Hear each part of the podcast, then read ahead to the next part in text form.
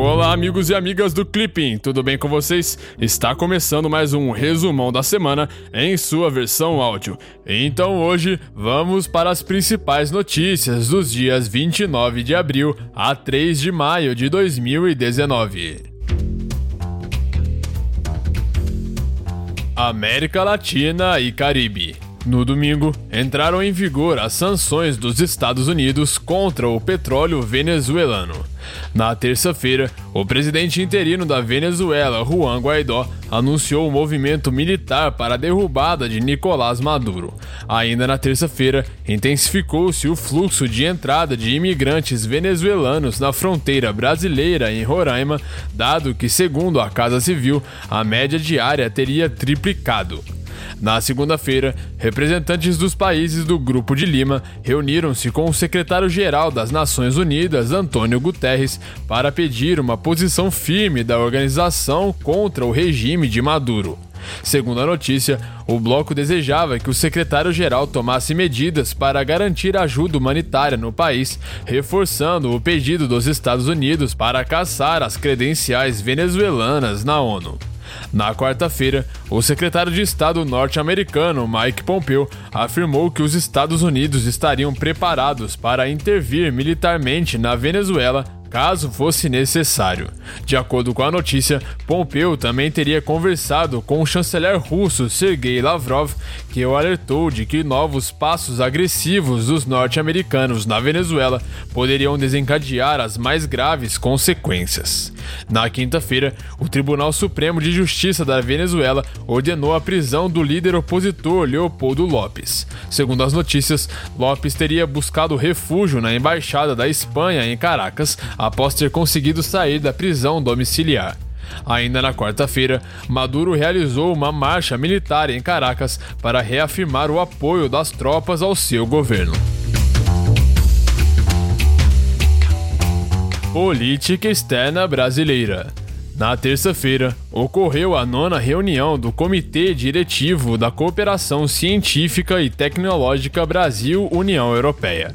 Segundo o Ministério das Relações Exteriores brasileiro, o mecanismo avalia as prioridades da cooperação bilateral em ciência, tecnologia e inovação, além de supervisionar as atividades desenvolvidas no âmbito do Acordo de Cooperação Científica e Tecnológica entre o Brasil e a Comunidade Europeia. Ainda na terça-feira, os países do Grupo de Lima emitiram uma declaração de apoio ao processo constitucional e popular empreendido pelo povo venezuelano sob a liderança do presidente interino Juan Guaidó para recuperar a democracia na Venezuela. De acordo com a declaração, os países reiteraram seu chamado à Força Armada Nacional da Venezuela para que manifeste sua lealdade a Guaidó.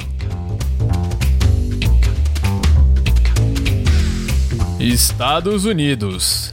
Na sexta-feira passada, o presidente norte-americano Donald Trump anunciou que retirará os Estados Unidos do Tratado sobre o Comércio de Armas, assinado em 2013, porém nunca ratificado pelo Senado. Segundo a Casa Branca, o acordo não consegue controlar o problema da transferência irresponsável de armas, porque os outros dois principais países exportadores, China e Rússia, não aderiram ao acordo.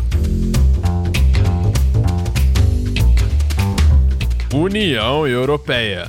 No sábado, o presidente russo Vladimir Putin anunciou que analisa a simplificação do processo de obtenção da cidadania russa para todos os ucranianos. Segundo a notícia, em resposta, o presidente ucraniano eleito declarou que recusará a oferta e propôs o direito ao passaporte ucraniano aos cidadãos russos. No domingo, encerraram-se as eleições parlamentares na Espanha, que tiveram como resultado a vitória do Partido Socialista Operário Espanhol. De acordo com a notícia, o resultado legitimaria Pedro Sanches como líder partidário, porém não seria a maioria para governar sozinho. Na quarta-feira, mais de 160 mil pessoas em toda a França participaram de manifestações. Segundo a notícia, os protestos que ocorreram um dia após o presidente francês Emmanuel Macron anunciar cortes de impostos resultaram em enfrentamentos e detenções.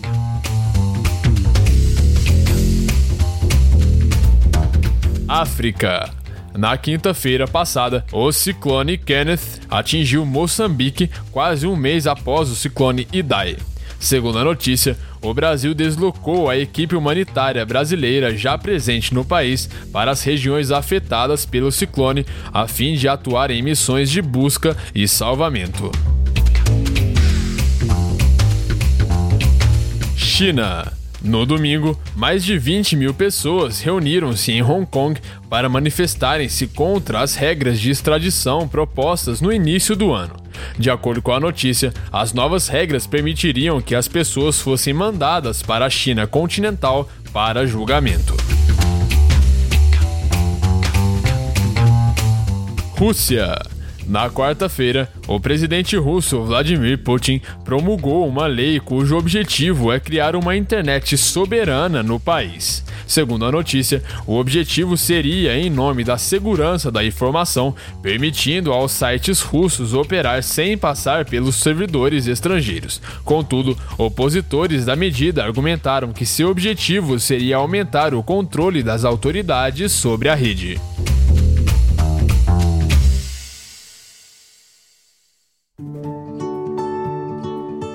Então é isso aí. Essas foram as principais notícias e atualidades dessa semana. Se você gostou, não se esqueça de deixar o seu feedback aqui na plataforma do Clipping ou então no nosso Instagram, no nosso SoundCloud. E qualquer dúvida, pode entrar em contato com a gente, beleza? Então eu vou ficando por aqui. Um grande abraço e te vejo na semana que vem. Tchau!